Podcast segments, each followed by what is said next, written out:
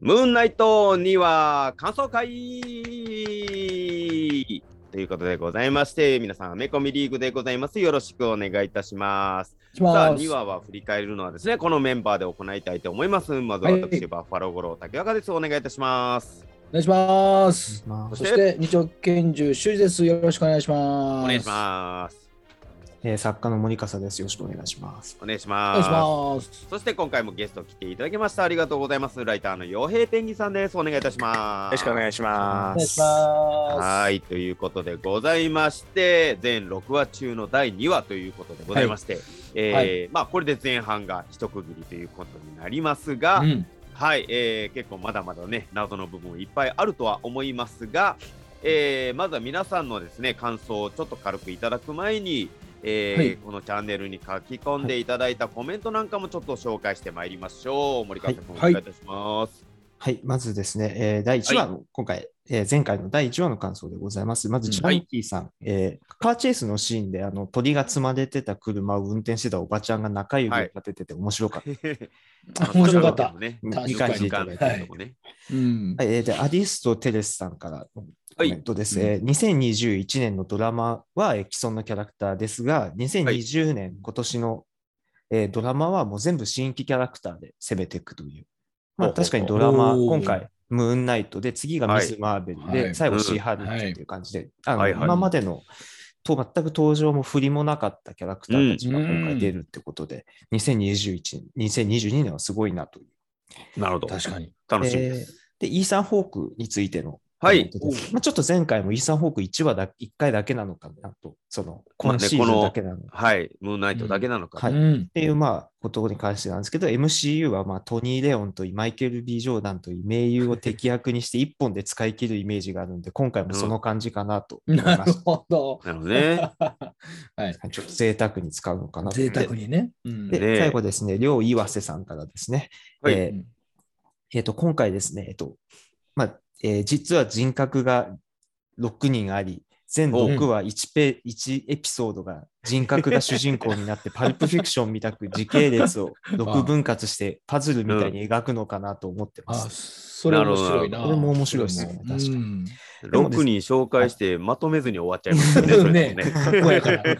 面白いですね、それ。はい。本当パズルみい。たいな感じで、まあ、パルプフィクションみたいに時系列うんが。ちょっとバラバラで描くみたいなことに関してなんですけど、かんあのはい監督の方か、ショーランナーの人が忘れてしまったんですけど、脚本家の人が忘れちゃったんですけど、えな今回ちょっとメメントもちょっとえーああ。参考にしてるっていうことも言ってまして、ええなんかその感じしますよね、でもね。いや、誰が本当のこと言ってね、うん。それを信じていいのかっていうのがわからない、うん。あの感じね。はい。ま記憶、多分今後、まあちょっと1、2話でちょっと一個その記憶部分の自はい。分知ってること知らないことみたいなことがありましたけども、うん。まあ、そこの、あの、いわゆる思い出を共有してた部分とかのところが、はいもしかしてマーク・スペンサーの記憶の話が今後出てくるのかなとうん。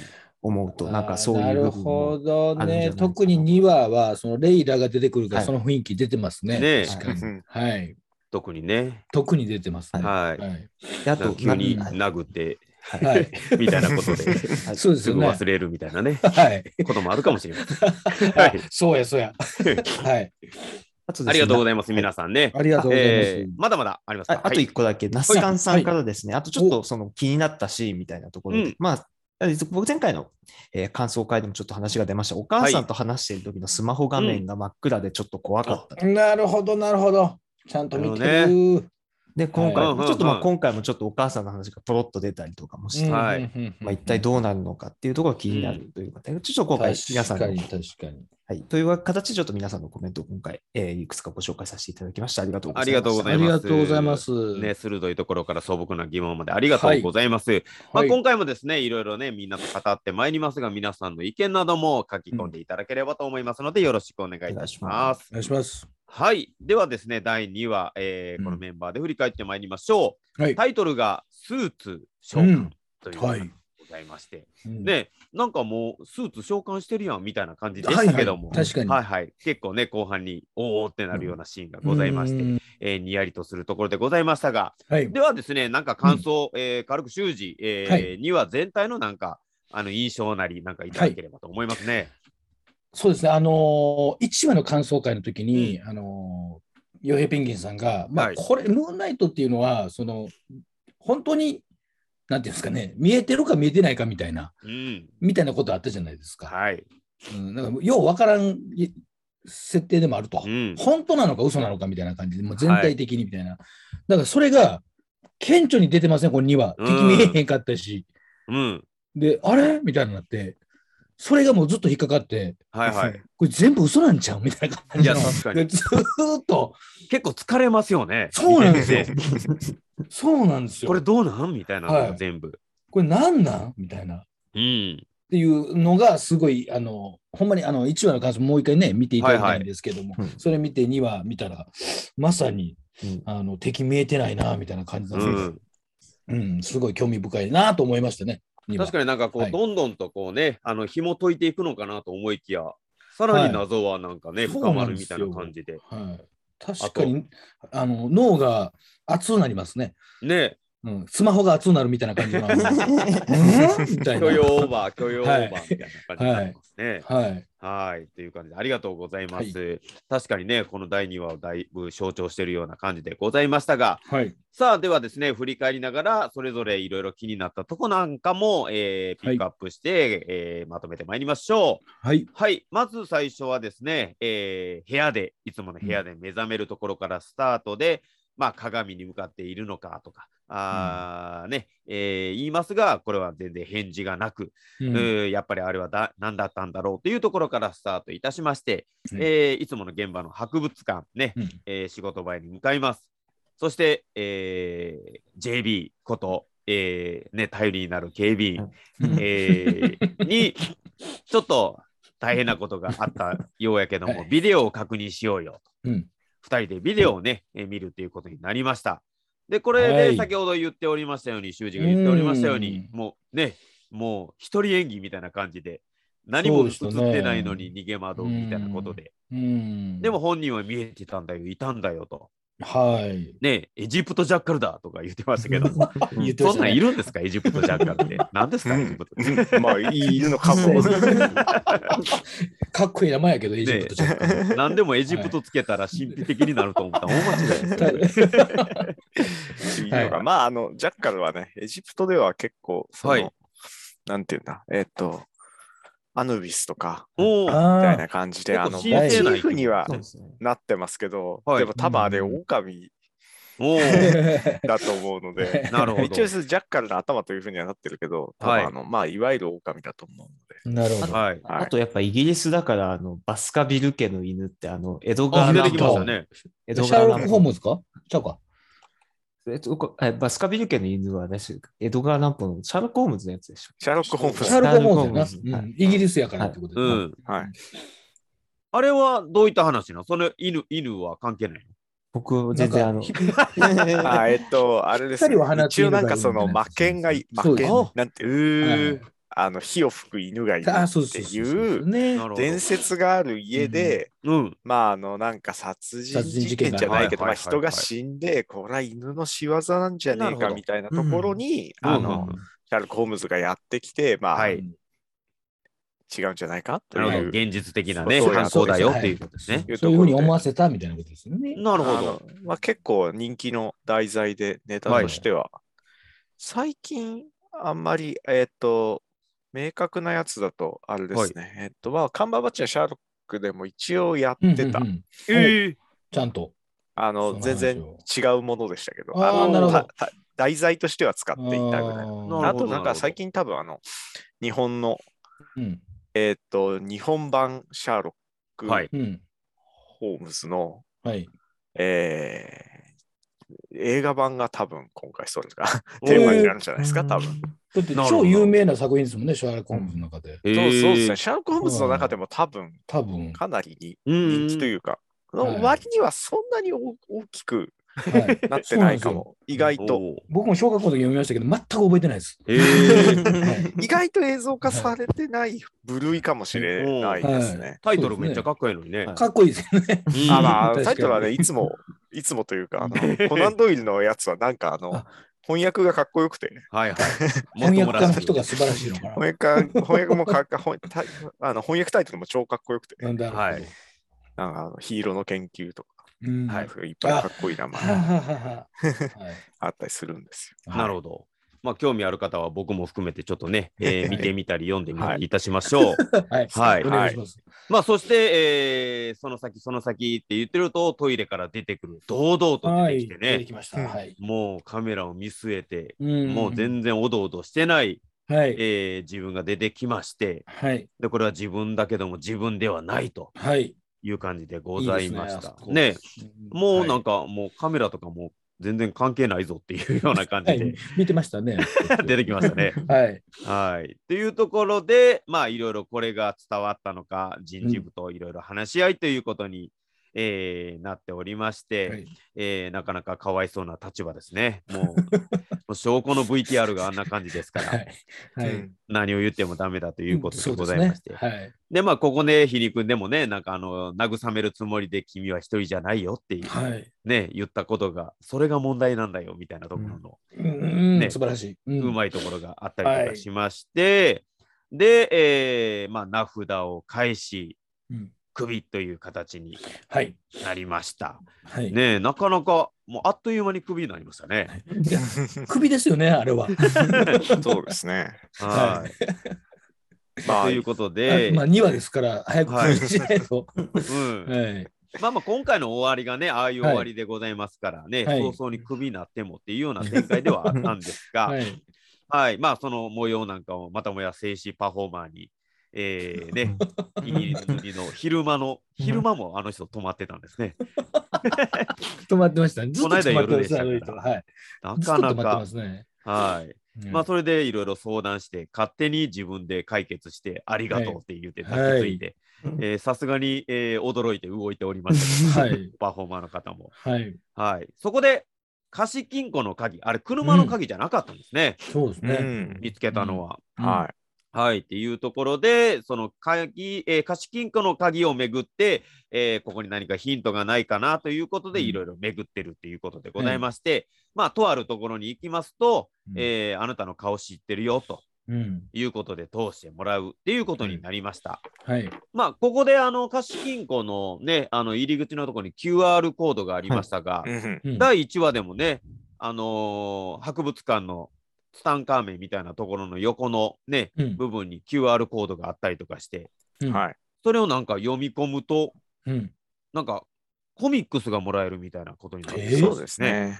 あこんなサのービスが。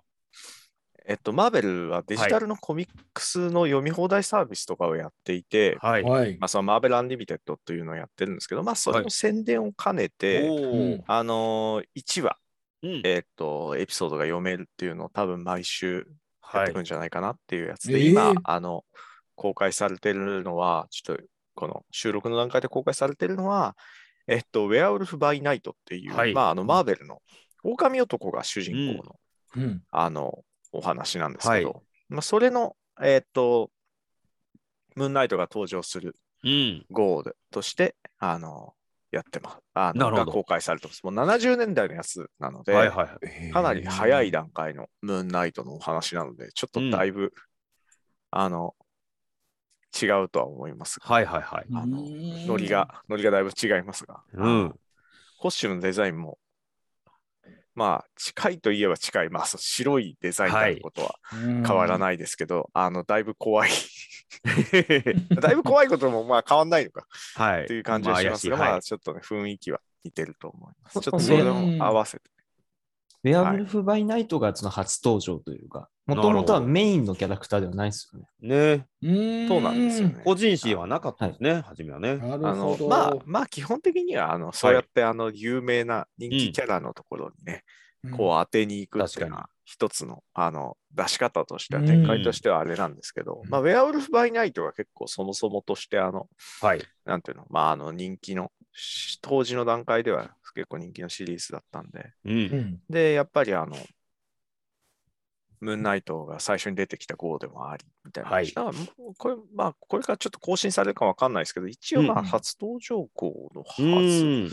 ですね。なるほどはい、32号だからやっぱそうですね。は。はいうんあのーなんかね、結構雰囲気が、うん。雰囲気がまだ確立されていないムーンナイトなので、はいはい。うんあとなんて言うんだろう。一応、狼男が主人公なので、うん。悪いやつ感が出て、なるほど。いきなり出てきて棒で殴りかかってくるみたいなキャラになって まあ悪いやつですね。はいだいぶイメージが違います。一応今回もちょっとだけうん棒出てましたけど、はいあーはい出てました。はいメインの装備のうちの一つなんで、はいうん人をボコボコに殴る棒です。わかりやすい。すごいパワーがあるわけではな。はいい。はいはい棒として出てきますけど。はい。ね。まあこれが回を進むことによってどんな号がね、えーはい提供されるのかっていうのも楽しみうんそうですね。うんまあ、このままかもしれないけど、もしかしたらちょっともうちょい最近のやつもやるんじゃないかなっていうええすごいな。しています。はい結構、あの、当時のコミックの感じも出てるし、まあ、むとにかく無料で見れるんでね、はい。チェックしてみてください。まあ、うん世界観をね、楽しむみたいなところはね、そうですねすごいマーベルアナウンスしてたんですか？その画面の僕知らなかったです。取っいや、てね。してないと思いますよ。これ多分、ねあの見つけて遊んでねみたいなやつだと思うので、あのね最初からは言ってなかったと思います。ただまあ結構みんなすぐ見つけたんで。話題にはなってましたけいや全然知らなかった。みんなやるんすね、じゃあ QR コード。うんなんか QR コード載せ載ってたらね、やってみるはいはいっていうのはあるんだと思いますよ。ね。はい。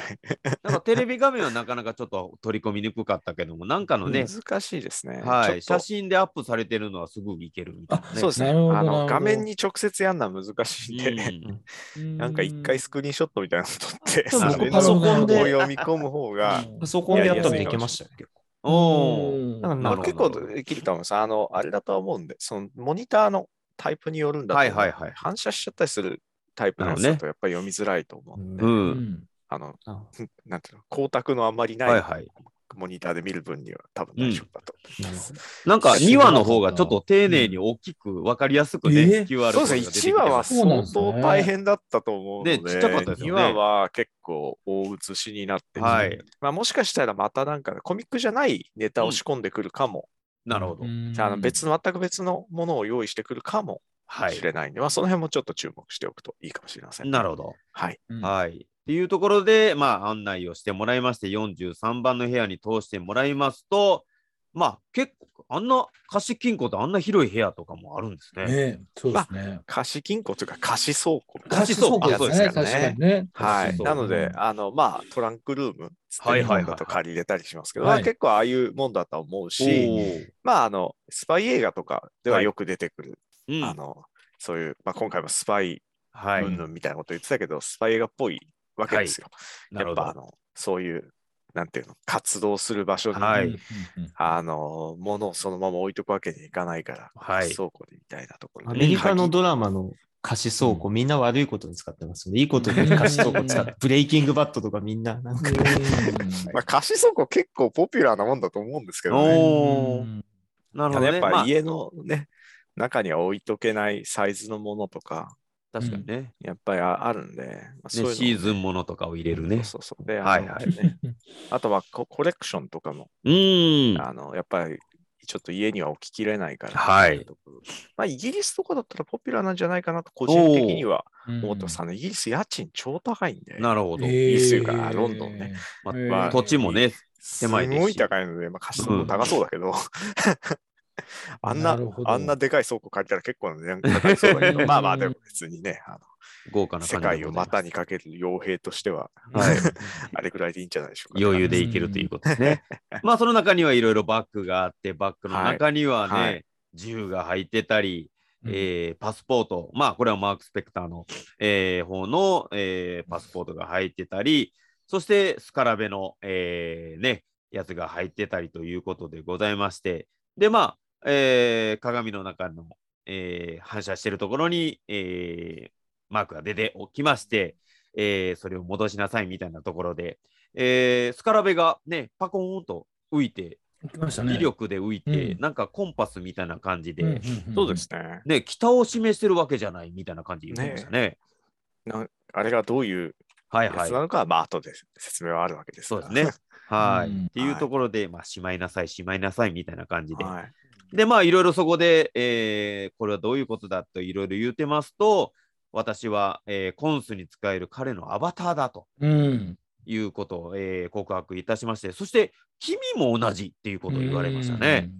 はい。なんかやっぱり、うん、同じアバターとしてうん2人がね、いるっていうところがすごくね、うん面白いところでございまして、うんまあ、これも後半のいろいろね、えー変化につながってくるということになるとは思いますが、はい、っていうところで、えー今度はですね、えーだんだんと、えー不気味な雰囲気になってきまして、えーそれでまあ廊下ね、えー出て行ってみたいなところに、えーまあこれをまずねバッグを持って行って警察に捕まって、えー俺はもう何もせえへんみたいな感じでうん逃げようとしたら、えーそのね演出がありましてこれがね、もうあの光の演出とかついこの間公開されましたモービウスのなんかね、病院でのシーンと たまたま似てましたね。なんか思い出した みたいな感じでございましたたまたま似てる。そうで似す。本当に偶然起こった。ねうんすごく似てましたね。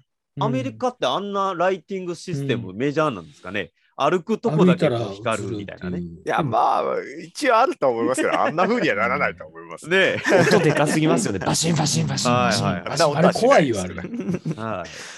あれ、あの、ああいう映画ありましたね、でもライトの、うんオンオフの、うん、ありますね。うんああいうの、ああいう雰囲気でしたね。演出をね、はいはい。はい、やってるということで、うんまあそこでですね、外に、やーっと飛び出しますと、えーバイクにひかれそうになって、うん。そのバイクを見ると、女性がはい。おりまして、思わずレイラということでございまして、まあこれで後ろに乗せてもらいまして、うん。えーね、いろいろまごまごまごまごしておりますと、会話もどうやら何もね、えー絡まってこない。はい。ね、うん。私が妻よとか、うん。え？と結婚してるよと、え？何なの？その鉛っていう、やっぱりここでね、はい。しっかりとはい鉛っていうところもね、てました表現されてましたね。はい。うんこれ、僕、日本語吹き替え版とか見てないんですけども、はい。ちゃんと演じ分けてるんですかね、これもね。日本語吹き替え版も、えそうんん、あの、トーンを変えてる感じですかね。どっうんどちかっていうと、やっぱりキャラクタさすがに、ーを変えてるみたいな感じ。山形弁みたいな感じになってたりとか、名古屋弁とかになってるちょっとね不思議なはいはいはい。うんやっぱ日本日本語の感覚でいう方言と近いはいものではあるんですけど、はいちょっとね、変な感じになっちゃうんですよ。イギリス英語を、はい。例えばじゃあ本来、うん。都あの、なんていうの、本土があったとこだから、じゃあ京都弁にしようってなったら、はい。おかしいじゃないですか。はいはいはい。えっと、ドクター・ストレンジとか京都弁、ちょっとはんなりしたねなんか京都弁で喋り出す悪役がみんな京都弁で喋り出しちゃうん。ですよ。そう。すると、はい。マーベルの映画とか。はんなり。イギリス系イギリス系の俳優使うことが多いので、うん。で、はい。イギリスの、あの、イギリスの鉛っていうか、イギリスアクセントではい。喋るので、そうするとね、うん。京都弁で敵がみんな喋り出したら、こう、なんか怖いっちゃ怖いけど、統一感がはいはい確かに。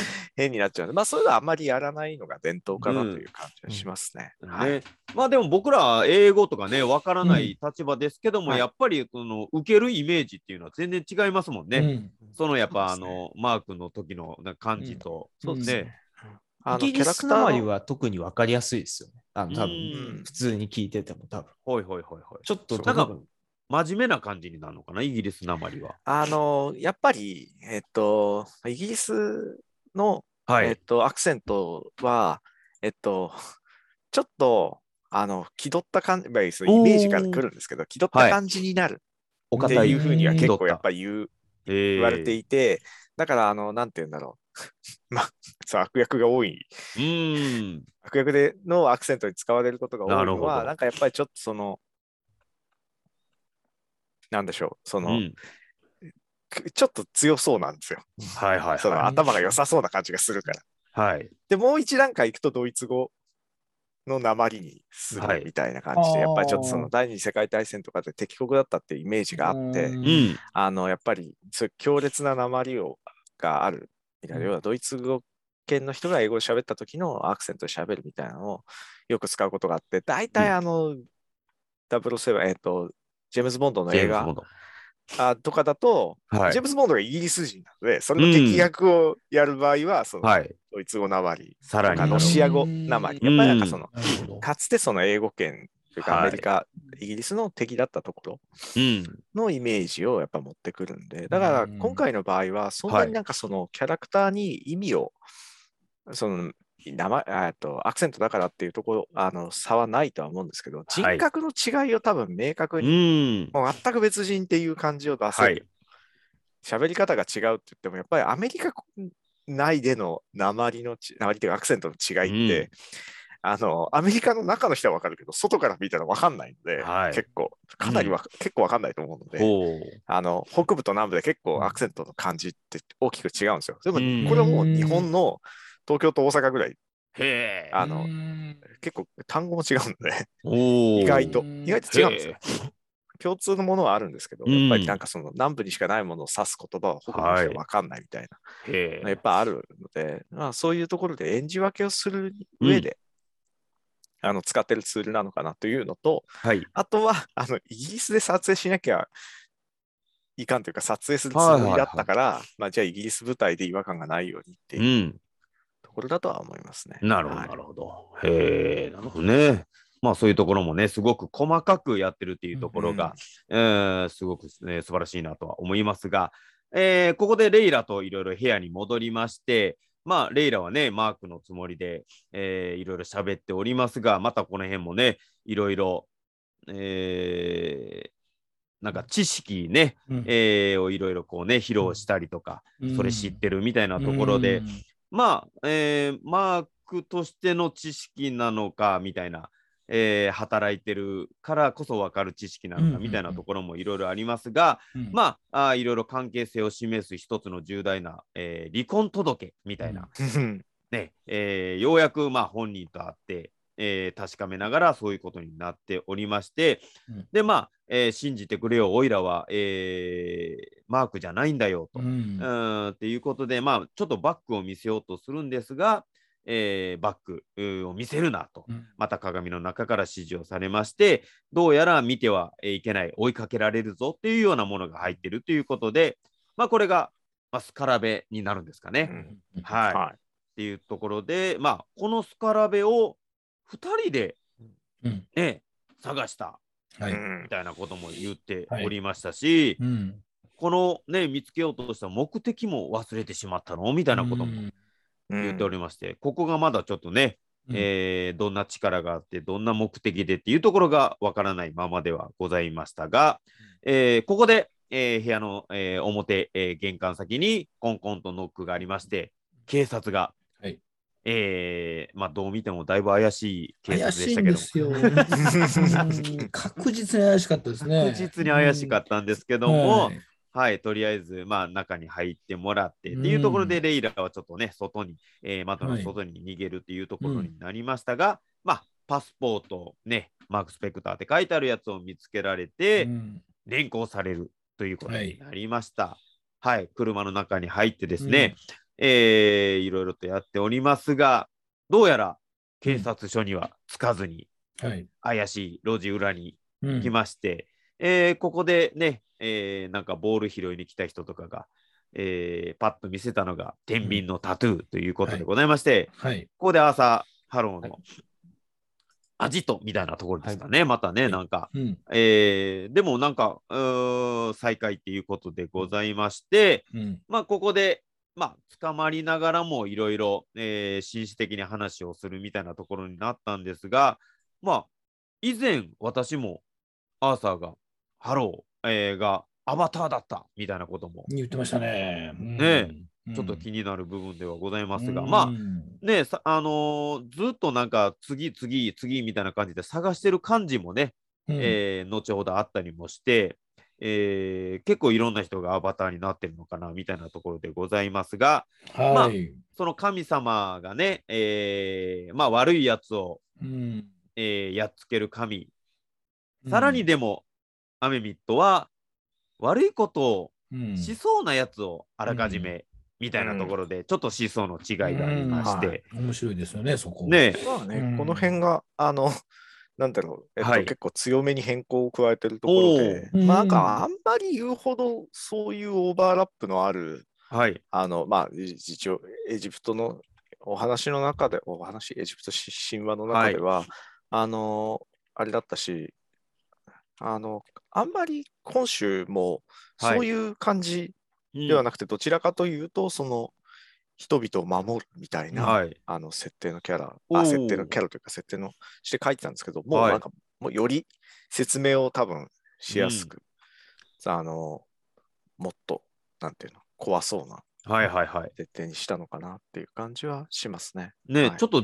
自分勝手なイメージがね、それは、あの。そうですね。あの、はいまあ、あの、コミックの中でもあまり間違いではなくて、こう果たしてまともなやつなのかどうかみたいなところうんは一つのポイントではあって、そこはすごく拾ってるなるほどところかなっていう感じですね。ねあの、果たして、まあ、ほまあ、そもそもとして神本当にいるのかみたいな、うん怪しい存在ではあるんですけど、そのはいコミックの中でもね。ねちょいちょい助けてやったやろうとかね、挟んできますしね。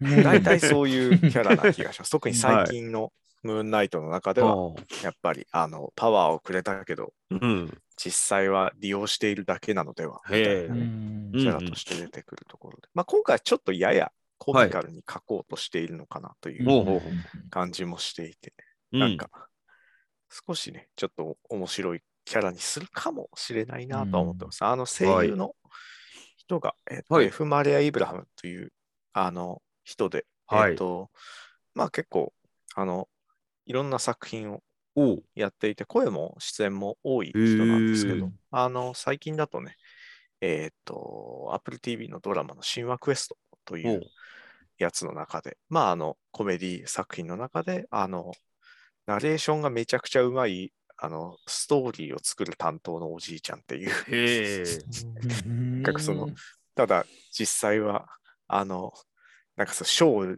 一個だけ受賞したということを、うんあの自慢している。で、それで、あの、今のそのゲーム会社、ゲーム会社のベースのはいお話なんで、ゲーム会社のそのストーリー担当の人の、うん。まあ、こそのかなり問題のあるおじいさんで、へえ。ところで、あの、面白いキャラをやっていたうん。ので、うんまあなんかそのイメージも、まあ、ちょっと俺の中ではついちゃってるのかなとは思うんですけど、どなるほど少しちょっと楽しいキャラクターにもしました、コミカル、マーベルっぽい、はい。少しコミカルな部分も見せてくるんじゃないかな、わざわざこの人を使うってことはみたいな感じはちょっとしてますね。はいなるほど、なるほど。はい。まあ、それに比べまして、まあ、アメミットはちょっとね、真面目で、えーちょっとね、うん融通が利かんみたいな神様になってるのかもしれませんが、そうですえね。ースカラベが必要だと、はいえーアメミットのお墓へのコンパスになってるんだっていうそうでことにすね。あの、ており副ましたね装品を見つけるみたいなことを言っていて、ただ、神死ん死んでるの？みたいな。ううん。あの、まあでも、あの、うん日本語だと墓、はい。墓というふうにはなっているんですけど、まあ、墳墓が必ずしも死んでるかどうか、まあでも死んでるよな。多分死んでると思うので、まはあ、どういう扱い、もしかしたらうん殺されているのかもしれないし、はいで、なんとなく、やっぱりあの、神々同士の戦いが起こっているのでは感がうん出てはいて、要はそのコンスと、い。はい。あの、アウィットのうん。争いに参加させられるのではとうんいう感じはしていて、はいはい。あの、まあ、かなり今回のドラマはあまり言ってはいない、あの作者たちは言っていないけど、アメリカンゴッツの影響が強いんじゃないかなっていう感じがしてますね。ビジュアルもすごく似てるっぽいので、はいはい。あえっと、アメリカンゴッツのドラマがあるんですけど、はいのビジュアルの作り方に結構似てるんですよ。なるほど。アメリカンゴッツ、びまあ、あの、コミック作家としても有名なニール・ゲイマンがはいはい。シリーズでもあるので、はい。Amazon で配信してます。見てる人は結構いると思うんですけど、あの、すごくそれは、それはそれで面白いと思います。なるほど実際に現代を舞台にギリシャの、あギリシャとかいろんな古代の神々が、あの、信者というか、しみんなの信じる力をうん奪い合うという。おー、面白い。うん 見てみますもうみんなはいだんだん現代社会で弱っている中、新たな信仰が生まれてきて、うんそれに対して反撃をしようということで、あの、まあ、人間をね、使って、あの争いをしようと思うんだけど、まあ、ちょっと、はい。実はそれには秘密があってみたいうんな。かなり今の構図に近くなるんじゃないかなドラマの構図に近くなるんじゃないかなとは個人的には。なるほど。はい。はい。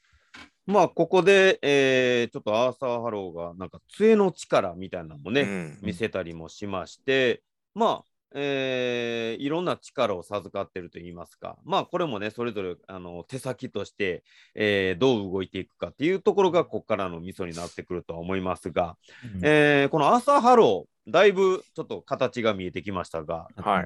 森川君なんか、えっとですね、アーサー・ハロー、まあや、やまあ、ちょっとアーサー・ハロー、もともとそのムーン、えームーンナイトの方にはあんまり、えー、と敵がそもそもそんなに明確なはい敵がいなくて、うん今回アーサー・ハローにしたって、で、アーサー・ハローもほとんどほぼオリジナルみたいな感じで作ったってはい。いうことだったんですけど、そういうん。アーサー・ハロー役のイーサン・ホークがですね、ちょっと今はい。回その演じるにあたって元にしてるのが、うん。えー、とデビッド・コレッシュっていう人物でして、コレッシュ。うんこの人物、この人はですね、あの、アメリカの結構まあ有名な宗教団体の人へのえ教祖の人でですね、ブランチ・はいダビアンっていう施設、ダビディアンっていう施設、まあ、宗教団体の施設でですね、まあ、えー立てこもってですね、はい。信者ともに有ともに立てこもって、はい。まあ、武装、もう完全に、えーライフルとか戦車とかを使って完全に武装した状態で、えーえータバコ、武器、薬物のその DEA っていうあの、うん。えー警察のグループと、えー銃撃戦を行って、うん。えらいことになったっていうあの宗教団体の え競争のキでャラクターを元にしてて、で、はいこの人ってすごく実はアメリカでは有名、その、まあ、その武装立てこもり事件もそうなんですけど、あと結構映画とかゲームの元になってまして。映画でいうと、レッドステイトっていうホラー映画があるんですけど、はい。あそれも宗教団体があのあの教会に立てこもって警察と銃撃戦するっていう映画なんですけど、はいはいはい。それとか、あと、ファークライ5っていうおゲームね。はい。はい。それにもあれ、もそれも宗教団体のうん。人と主人公が戦うっていう話なんですけど、はいはい。まあ、そういう形であったり、いろんな元ネタになってたりとかして、で、うん。今回その、その、えーデビッド・コレッシュっていう人物をイーサン・ホーカーもちょっと元にしたらしくて、でおー。ちょっと詳しく知りたい人は、結構日本でもあのいろんなウィキだったりとか、いろんなはい。サイトとかにあるんで、ウェーコ・ホーイっていう、うんはいはい。ウェーコ・ホーイっていう、ウェーコってあの、えーテキサス州の場所なんですけどへー、そこのウェーコ・ホーイっていうのでちょっと検索してみるといろいろ出てくると思うので、なるほど。ぜひちょっと、はいはいは他の映画とか今後なんかいろんな影響を与えてるんで、ちょっとそういうものに興味ある人はぜひ調べてみたい。い。なるほど。結構やるときやるぞっていうようなはい、人だからこんなんですね。で今回もだからちょっとそのコミューンを結構作ってたじゃん。うん、作ってましたね。なんか優しそうでしたよね、はいあの時なうんか。んなんか作物に対して、なんかお前はいいもの作るねとか、なんか、なんかいいコミュニティを作ってそうですけども、まあ裏返せばっていうことか。うん。なるほど。結そのウェーコ・ホーイのやつもコミューンをまあ作ってたので、ええまあちょっとそこをかなり元に出にしてるのかなとは。はい。なるほどね。あれは本当、本当に有名なおお。やつで、まあ、本当大事件だったので、へえ。ね、やっぱり影響はあるだろうなって感じはうんなるほど。してますね。ははい。まあ、それを進行とうまいことマッチングさせたりというところで、えですね。ーどういった、ね、集団になっていくのか、力を見せていくのかっていうところではございますが、えーで、まあ、コンパスはどこだっていうところになりましたが、えーそこでまたレイラが、ね、登場しまして、ここよ？みたいな感じで、うん。えーまたわざわざ出てきてしまいまして、で、まあ、混乱になっちゃうんですが、まあ、ここで、スーツを呼んで、スーツを呼んでっていうことをうん。うん。ね言っておりますが、お何のこと何のことみたいなことになって、で、はい。えー今週は今週で約束が違うぞ、マークみたいなことで、うん。えーいろいろもうよくわからない状況になって、え2人が逃げていくっていうことになりますが、もうこの逃げるのを追うために、えー杖の力をね、えー朝は使いまして、なんか床から、あれがエジプトジャッカル。ね。えーだから彼が呼んでたっていうことなんですかね。まあ、そういうことなんでしょうね。ねえ。はーい。ということで、まあ、他にもいろいろ呼び出せたり、えーいろんな力はあるかもしれませんが、えーまあ、若干アメミットのうんそのしもべみたいなところの、えー役割を果たせる杖の力っていうのが、えー今回ちょっと見れたっていうところでございましてでまあここで、えーね、制御権を渡す渡さない、えー渡さんぞ、えー渡せみたいなところがありまして、えーエジプトジャッカルに追われて高いところから追ってしまいます。うん。でここでもう言うてたスーツスーツ、うんはい。っていうことになりまして、スーツ、スーツで変身がうん。できましたね。はい。うんはい。というところで着地決まったかなと思ったらコロンと 転んでしまったりとか、うん。えーやっぱり全然スーツっていうイメージが本当のあの白いちょっとタキシードスーツみたいな感じであったりとかいうことで、えー初めのマークが変身したやつとは全然違う、えースティーブンの、えーまあこれはだから、えームーンナイトではなくしにこちらがミスターうん。ナイトミスターナイトとと言われるまあね。そうですね。まあコミックの中ではミスターナイトははい。あのまあほとんど別の人格というか別のキャラクターのような扱いを、まあすごく曖昧なんですけど、えー一応別のそのまあえっと前回も軽くはお話ししましたが、あのまあ要はあのムーンナイトでは警察が相手にしてくれないので、はい。うんあのちゃんとそのスーツを着たうん。うん。あの謎の人物としてでも覆面かぶってるんですよ。怪しいですね。で事件現場とかに来て、光ってだから要はあのうん。バットマンにもいろんなバージョンがあるけど、うん。まあ、はい。あの、うん。なんだっけ、最近映画になったザ・バットマンのバットマンぐらいの感じで、現場に来るみたいな。で、あの、電話とかで相談をしたりとか、受。けるみたいなね、私立探偵のようなキャラクターでミスターナイトと言って、でも、まあ、すげえ不思議で、うんそのムーンナイトというのがそもそもストリートにいるヒーローで、はい。どう見ても同じカラーリングで頭に月のマークが入ってる。うんはい。覆面をかぶったやつが、警察だと、ああ、お前ムーンナイトじゃないから相手をしてやろうってなるわけじゃないでしょっていう、はい。はい。ところではあるんですけど、まあ、あの、そういうものとして、あの、ムーンナイト自身はそうした方がいいだろうということでうん。やってる。はいはいはい。という、で、たほとんど別の人格のようにして使ってるっていう感じですね。なるほどね。ただ、なので、なんかどちらかというと優秀なう人ん。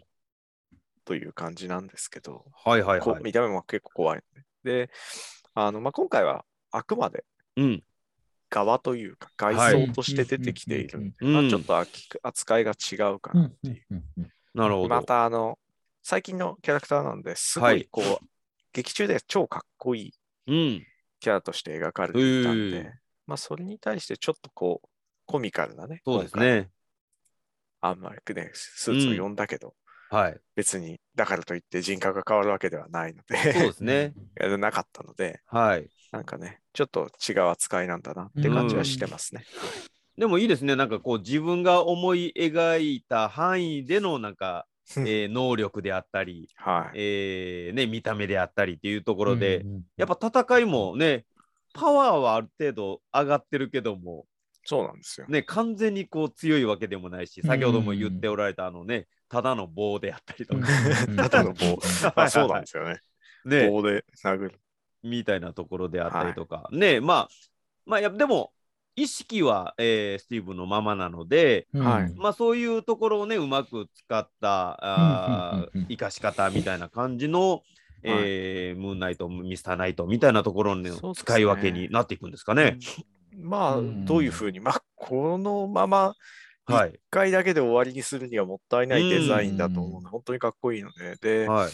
あの、コミックのアーティストの、えっ、と、まあ、えっ、と、デザイン、最初にこのデザインが出たのは、ミスターナイトというものが出たのは、なんか、どうやらちょっと先回ったりするみたいなんですけど、まあでもはい。このルックを完成させたのはデクラン・シャルベというアーティストがあはの作っているんですが、あの、これをそのシーンを見て、まあ、自分だったらああいうふうに、多分自分も、多分こういうシーンだったらああいうふうに書いてただろうなというようはい。なやつで驚いたみたいなコメントをしてたので、まあそれ以前にはあの 一切デクラン・シャルベあのクレジットもされてないし、あのよあの呼ばれなんかそのお金をもらってないよみたいな話をしてたんで、はい。あまたマーベルお金を払ったようなパターンかと思ったら、あのちゃんとプレミアとかには呼ばれてたんで、まだ、まだマシな方。はい。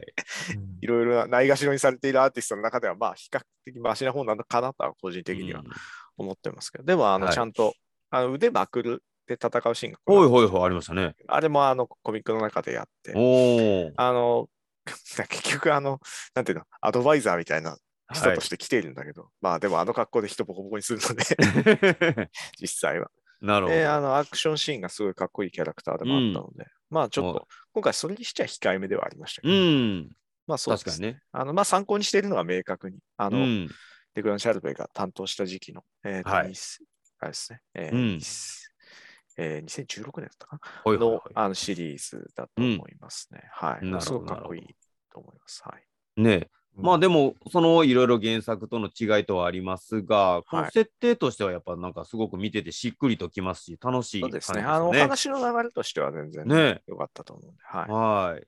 まあ、えー案の定、えーエジプトジャッカルは倒せぬままということで、やっぱり制御権を渡せということで、はい。はい、えー渡して、まあ、見事に、えージャッカルを倒すっていうことですが、えーここで、えースカラベをなくしてしまうみたいなところで、えーハローが手に入れるっていうことになりました。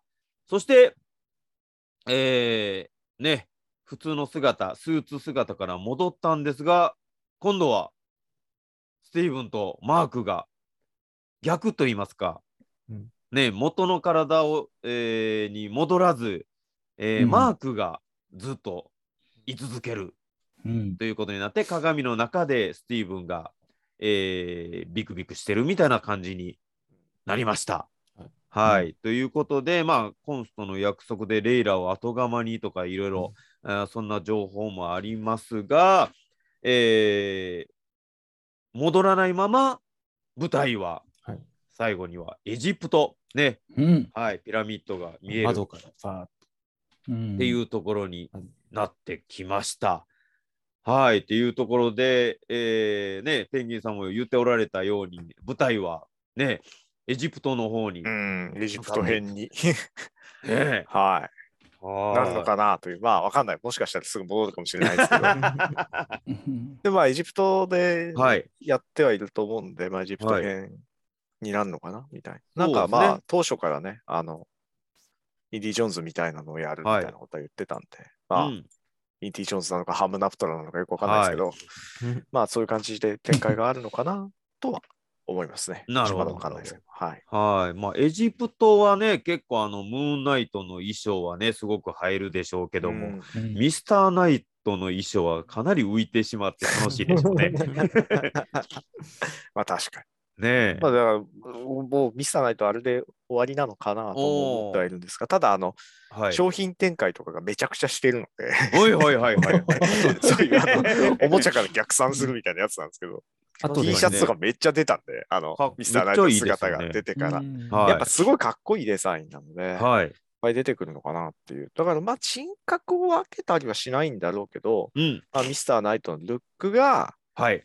スティーブンが変身した姿として使って、マークが変身しているのと、スティーブンが変身しているのを、まあ、使い分けていくのかな。ねわかりやすいという感じ。。まあ確かにミスターナイトの人格がここではい6話しかないエピソードで、うん。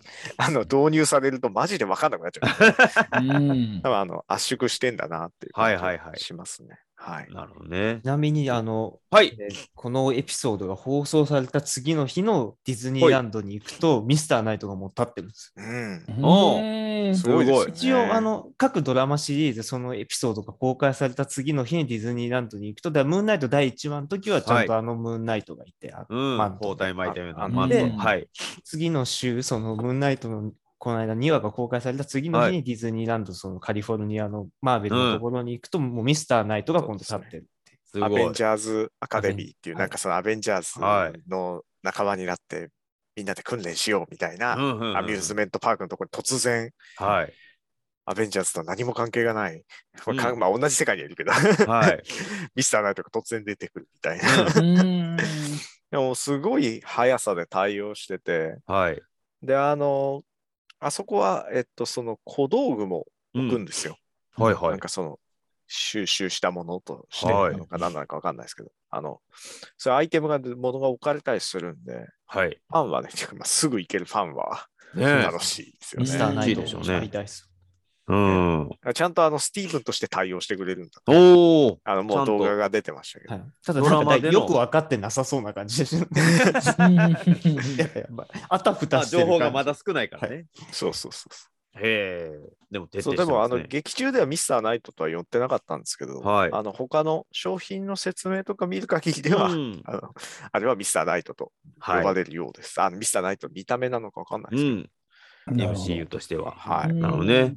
まあ今回もあまり他の作品のなんかね、美味しいところをこうつまもうみたいなところやってないですね。やってないですね。うんまあ、あの細かいネタはいろいろはいはいはいあの細かいネタ仕込んではあるんで、はいあのこのあのイースターエッグ的なものはもちろん、はい。あの結構あるんですけど、まうんあでも、あの、なんだっけ、えーっと、あ、名前が出てこなかった。あの、ファルカンド・ウィンター・ソルジャーとかではい。やっていた、あの、その最低重プログラムだったかな？あおのー、要は、あの、みんなが戻ってきてうんみたいはいはい。はいなので、あの、やってた、あの、もう一回、あの、その難民状態になっちゃった人たちを助けるプログラムみたいなやつの文字とかが出たりはしてるんですけど、まあでももう本当にだから同じ時期、要はまあ少なくともエンドゲームの後なんだなぐらいの、はいはい。ことしかまあまやってないしあ同じ世界観ではあるけどそうもねいう。んね。あの、ほとんあどお話にも絡まないうん。ので、で、あのなんか、バスに貼ってあったとかそんなんでしたっけな？そう、多分、確かなんかねバスの文字に、ぼなんかそういうね。ポスターみたいな感じなんかね、広告みたいなのが載広告みたいなんで、ラッピングで出てたみたいなるほどなところだと思います。はいだから、あの見た目を見て、お前、あの、なんとかじゃんみたいなことを言ったりするセリフすらないので、はいはいはいはい。さらっとね。まあ、あの見た目を見て、あの他の アベンジャーズを例えるの難しいなって感じで、はいちょっとバットマンというわけにはいかないから。ファンシーな酔っ払いみたいな感じでしそう言ってましたねあのそうですね、そんなことは言われてました。あのはいまあ、そうスーツ着てっから。ね ていうか、でまああの格好、あの格好なんかどちらかというとパントマイムとかやる人みたいな、はいはいはい。手品師とか、ああいう感じなんで、なんかそういうのが酔っ払って暴れてんのかなみたいなね。感じに。確かにエジプトジャッカルの姿はね、他の人には見えない。見えないってね。いう、レイラにも見えなかったですもんね。そうですね。ねまあでもちゃんとあのなんか水とか。入った瓶とかを、殴った時にビールなのかなわかんないけど、はい。やるとちゃんとあの輪郭が映はいはい。るようになっていて、あれもすごくかっこいい演出でしたね。ねあのあ映像的にもすごく凝ってたんで、まあちょっとその、なんて言うんでしょう。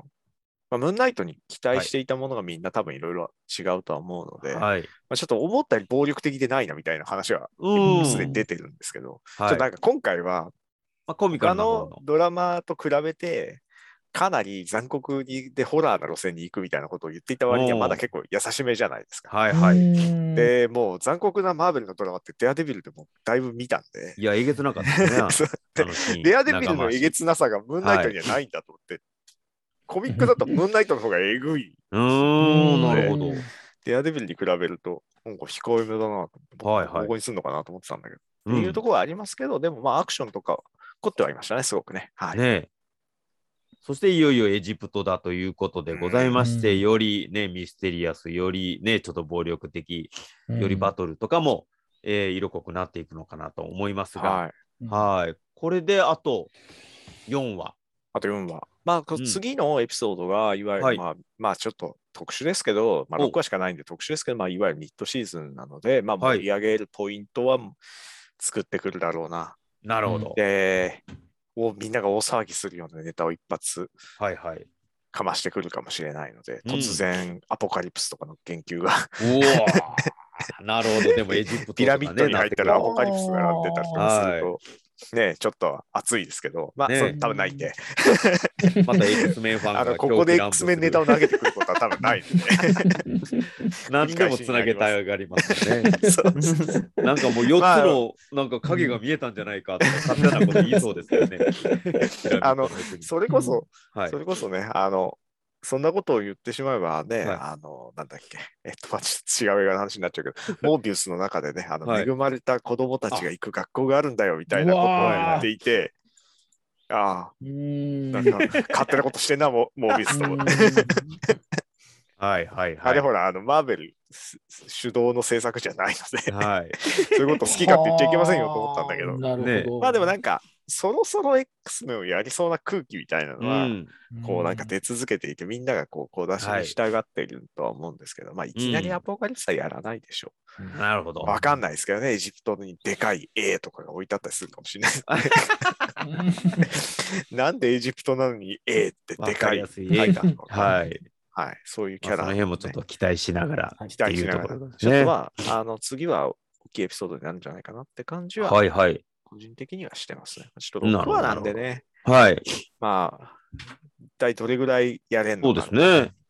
なんか取材とかでも結構ね、オスカー・アイザックはなんかいろんなシーズンの契約をしてないみたいな。そうなんですすよ。言ってみたいですね。今回かなり異例なパターンなんですけど、マーベルの映画では多分、この系タイプの契約をしている主演の人はいないんじゃないかなぐらいの感じで、もうこのドラマしか契約してないんですよ。はいはい。でまあ、もちろん契約って更新はできるんうで、ん。あれなんですけど、でも、はいスカイさん暇じゃないタイプの、あの、要は暇じゃないって失礼な言い方ですけど、はいはい。あの、なんていうの、あの、だいぶ忙しうんうんうんいはず。で、結構デカめのフランチャイズに出ることも多い人なので、はい。まあでも、一回ね、あの、いわゆる、えっと、スター・ウォーズがう終わっん。たんで、あんまり大きい作品のフランチャイズに出ないようにしようよみたいな。メタルギアソリッドがあるじゃないですか。あら。あ、でもあれ多分何本もうん。作らないはいはい。と思うので、てか、はいメタルギアソリッドは実実現するかどうかちょっと、うん、まだ。まだまだ、はい。まだまだだいぶ怪しいと思うので、ガンダムとかの先だと思うんで、同じ監督で先にガンダム 取んなきゃいけないと思うので、大変だ。あのーそう、スカイザックは多分ムーンナイトは、まあ、そういう短いものとして作る。だから、っていうことは、はい。あんまりクリフハンガーの終わり方をしないうーん。ということなのかななとも思いつつ、あ。はい。まあ、ただ、オスカイザックじゃない人がうん。やる、ムーンナイトをやるっていう可能性もまあゼなるほどロではないとは思う面白いまあ、あの、ほら、うん。なんか次のアバターの話とか出てまはいはいはい。うん言ってました、言ってましだからまあ、ムーンナイトの、ムーンナイト2号みたいな形た。はいではいはい。作り直すパターンもゼロではないだろうなという感じはしますね。あムーンナイトは基本的にコミックでそういう扱いはしないんですけど、はい。あのだけど、もしかしたら人格じゃなくて人自体も変わっていくっていううんのも、まあ、あり、やってない、あんまりやってないと思うんで、なるほど。やるのかなっていう気もしないではないですね。結構みんなその話はしていて、はいあのはいみんなその他の出演者もやっぱり小さく短く終わる作品だから出たんですよみたいなことを結構みんな言ってるので、へえ。なんか本当にやんねえのかシーズン2とは思うんだけど、はい。まあ、突然多分またケビン・ファイギーが言い出すと思うんで、なんかね。ままあ、なんかちょっとね、早い段階で他の映画に出る可能性ありますよ、十分みたいなこと言ってたんで、うーまあ、まあロキ見た最終話でね、うんみんなシーズン2の存在を知るみたいな。あそうはいう、そういうこともあるぐらい。はいまあでも、あの契約すると、契約してない状態でシーズン2ぶち上げたりしないと思うんで、一応あの主演の人は分かってると思いますけど、なるほど。言ってまあ、その辺も含めて、なんかね、はいあのーサプライズ、はいえー持っていってのかもしれませんが。知れないですね。あとね結構予告で使った映像は使い切ってると思うので、おお、早い。もうほとんど見たことない映像だと思います。あとなるほど2は、2カットはあの見てないのがあるんですけど、まあほぼ使ったんじゃないかなって感じはうん。なるほど、ね。これからだからとんでもないことが。ほど。はい。ちなみにムーンナイト最近のコミック、本当にビジュアル的にはとんでもないことが起こりまくるはいはいはいコミック。が多かったので、はい。あの、比較的ドラマ版控えめだなっていう。うん。設定が結構ファンタジーに寄ってる割には控えめだなっていう感じだったので、うん。今回は特にあの、明確にあの、えっと、ジェフレミーヤと、はい。えっと、あ、ちょっとアーティストの名前が出てこなくなってしまった。あの、ジェフレミーヤがやった、えっと、2016年のシリーズの次なの2018年だったかな？はい。のシリーズがすごく、あの、近いと思うんですうよ。ん。で、あの、結構セリフを直接引用していて、まあ、今はい回その、えーっと、なんだっけ？今週が、その、コンスが、あの、はい。まあ、スティーブンというか、マークをはい選んだ理う由ん。として、あの精神が壊れているから、ああ、言って扱ましたねいやすかっ。たと言っているんですけど、はいはいはいはいこれはもうあの明確にそのジェフレミアと,、えーっとグレッグ・スモールウッドですね、うん。えーっていうアーティストがやった、えーっとムーンナイトの。えーっと2018年ですかうんな、2018年の第、あ、すみません、2016年ですね。はい間違えました。2016年の、えーっとシリーズの、うんえーっと最初の号で言ってる、最初の号というか最初のの引用で。言ってるやつだと思います。で、これ本当にアートも超かっこよくて、うん。残念ながら翻訳版は出てないし、多分予定も出てないと思うんですけど、あの、かなりおすすめのなるほど一。冊です。はいまあ。ドラマがね、放送ドラされてマも明確にあの、これは作家が挙げてたうん。やつで、あの、はい。これを参考にしましたというので、一個挙げていたはいや。つで、まあ、これ読んでおくと、だいうぶん。近いものが感じられるんじゃないかなと思います。ドラマ見てる限りではかなり近そう。まだちょっと途中なんてなんとも言えないですけど、あのーサポートキャラも一通り一気に出てくるという。へえ。そう、あ、あと、あれですね、細かいポイントで言えば、はい。あの、パントマイムをしてる、パントマイムをしてるというか、あの、こ金の像金塗りの、はい。はい、あを演じて演じているパフォーマーの人みたいなのがいるじゃないですか。はい。で、あの人が出てくるんですけど、あのキャラクター一応クローリーっていう、おうなんか、エンドロールではクローリーというふうに呼ばれているっぽくて、はい。あのクローリーっていうキャラクター自体は、その、えっ、と、ムーンナイトの、まあ、はいサイドキックではなくて、なんていうのサポートキャラのうちの一人で、はいまあ、ホームレスだったかな、確か。で、あの、情報収集を手伝ってくれる。ダイナー、ダイナーに来る人ですよ。あ、そうそうそうそうそう、はいはいあの。そういうふうなキャラクターとしてなるほど使ってた。の名前に使ってるんですね。そうなんですよ。うんへで、ーそれを使ってるだけだだとは思ううんん。ですけど、あの、ただおじいさんで、はい。あの、キャラとしても、髪型とかも多分似せてるはいんじゃないか。全く分かんなかったですけど、その 最初に見たとき、まさか、ね、名前のあるキャラにしてるとは思わなかったんですけど、うん。あれをクローリーにしてたので、まあ、バートランド・クローリーというキャラクターですね。で、まあ、もしかしたら、だから一応名前のあるキャラなので、もしかしたら、出てくるかも。一。回、なんか喋ったり、なるほどね。重要な場面で動いたり。動いたりするかもしれない。ちょっと今回若干動いたけど。ちょっと上ですね。動きましたね。はい。ただもうエジプト行っちゃうんで、そうですね。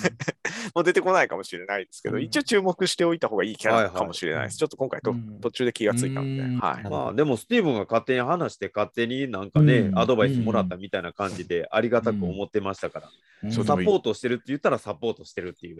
全部、全部知ってるわけですよ。いきさつを。なるほど。なるほど唯一の人物として。スティーブンがあのねおっさんから影響を受けて、あのミスターナイトの格好になってるのかなと思いました。あれあまあを分確かにね分離したたら金の棒確とうん。スーツになるので。ね、単色でなんかうんイメージありますよね。はい確かに。まあ、ちょっとどういうふうに使うかわかんないですけど、はい名前のあるキャラクターをわざわざそこで使ったので、もしかしたらうん。なんかあるかもしれないですね。あるかもしれないっていうことはい。ね。あと、レイレイラはなんか、ううんなんかバリバリできるみたいな女性でもなかったですね。なんかね。なんかどういうふうに、うんあのね描いていくのかはちょっとまだわかんないですね。ただやっぱりあの、はい。いわゆるそういう洞窟をする人うん なんじゃない、サポートしてはいはい。一般的なね、冒で険家とまあいいますか。一応やっぱり、あの、緩やかには、あの、ムーンナイトの恋人のキャラクターの、えーっと、まマリー、マリーナっていうのかな、あーを多分ベースにしているんじゃないかなとはうん。思いますけどなるほど。ただまあ、あの、まだね、わかんないし、これからもしかしたらムーンナイト2号になるかもしれないし。なるほど。前回言っておられた、ね、どっちとも付き合うみたいなね、なんかそんな要素もちょっと見えるような、なんかね、可能性あるかもしれないですね。なんか結構、そのスティーブンの人柄にも、うん。なんかこう、うん。寄り添うみたいなと共通のころが。趣味みたいなのがはい。ちょっと字幕が出なかったんで、一体どんな詩なのか分かんなかったですけど、はい俺が見た段階では。ね、ありましたね。はい、フランス語かな？展開も。多分フランス語の詩を読むみたいなシーンだったと思うんですよはいはい。ありましたね。あそこ字ちょっと幕字幕、英語字幕出して読まないとちょっとダメだったなというはい。感じがしますが。はい。なるほど、なるほど。というところで、えーじゃあ、えー次は3、4話と、えーいよいよ、ね、エジプト編というところで、えー さらなるアクションなのか、ね、展開なのか、みたいなところを期待したいと思います。さあ、皆さんもですね、いろいろ気づいたところがありましたら、えーどんどんと書き込みよろしくお願いいたしますね、第3話、エジプトに行くと QR コードの表示がなかなか難しいですね。そうですね。いやー何がどういうふうに出てくるかわからない。そうですね。はい。というところそういうどんなコミックスがダウンロードできるのか、みたいなところも合わせて楽しんでいきましょう。では、えー最後にですね、洋平弁義さん、何か告知があればよろしくお願いいたします。はい。えっと、まあそうですね。あの、まだ、えっと、まあちょっと日日にちは経っちゃいましたけど、はい一応あの、ペンプラスで、えっと、あ、ペンプラスという、えっと、ペンというね、雑誌の、はいえー増刊号に相当するやつで、えっと、まあ、ムック本で、えっと、マーベルと DC で楽しむアメコミ映画新時代という、はいえっと、ムック本の中で執筆の参加をさせていただいております。で、えっと、ディズニーの、えーマーベルのドラマはい。に関しての記事も書いていて、あと、まあ、次のね、えードクター・ストレンジの、はい。えー映画のマルチバース・オブ・マットネスの、まあ、お話をちょっとうん一本書かせていただいております。はいまあ、そちら、あの、やっておりますので、ぜひぜひチェックしてみてください。あの、他の方もいっぱい参加して、はい。だいぶ豪華な本になってると思うので、ぜひぜひチェックしてみてください。はい。はいストレンジの方もね、ちょっとだけまた新しいのがね、そうですね。出たりとかしてましてね。ちょいちょい出てきて。ちょびちょび出してきますねちょいちょい出てきていてですね。はい、全く情報ない映画なんで、はい。だいぶ厳しい。うん。あの、かなり今回は多分読めない内容だ、うんなんじゃないかなと、個う人的にん。思っています。あの、ねだから、あの、まあ、一番気をつけた方がいいのは、あの、おはいもちゃとかの情報を見ないああ、なるほど。ね。バージョンめちゃくちゃ出てきてる。はいはい。ますけど、ちょっと、特にレゴさんがね、やらかしてしまうみたいな部分もあります。おもちゃはなんかやばそうなんで、そうだなっていう作はいはいはい。タイプの作品かもしれないなっていう気がしているので、ちょっと個人的にはね、あのまあまあ、仕事の一環なんで、調べなきゃいけないもの調べなきゃいけないんですけど、あとはいえ、お家に使われる道具とかが出てくると、ああ、はいやっちゃうとラブサンダーとかでもありましたから、はい。あ その辺ちょっとはね、いろいろ気をつけながら、いろんな情報を。あのうまいことそういうネタ割りが気になる人は、あのおもちゃの情報はあのさ新製品の予約始まった、あそうなんだなぐらいにしておいた方が、はなるほど。キャラ名とかですら結構やばそうな気がするので、い。やばいんで。はい。はい。ということでございまして、では、えー気になる3話、えーでまた、えー皆さん感想会を開きたいと思います。いということで本日は以上となります。皆様ご参加ありがとうございました。また明日また3話でお会いいたしましょう。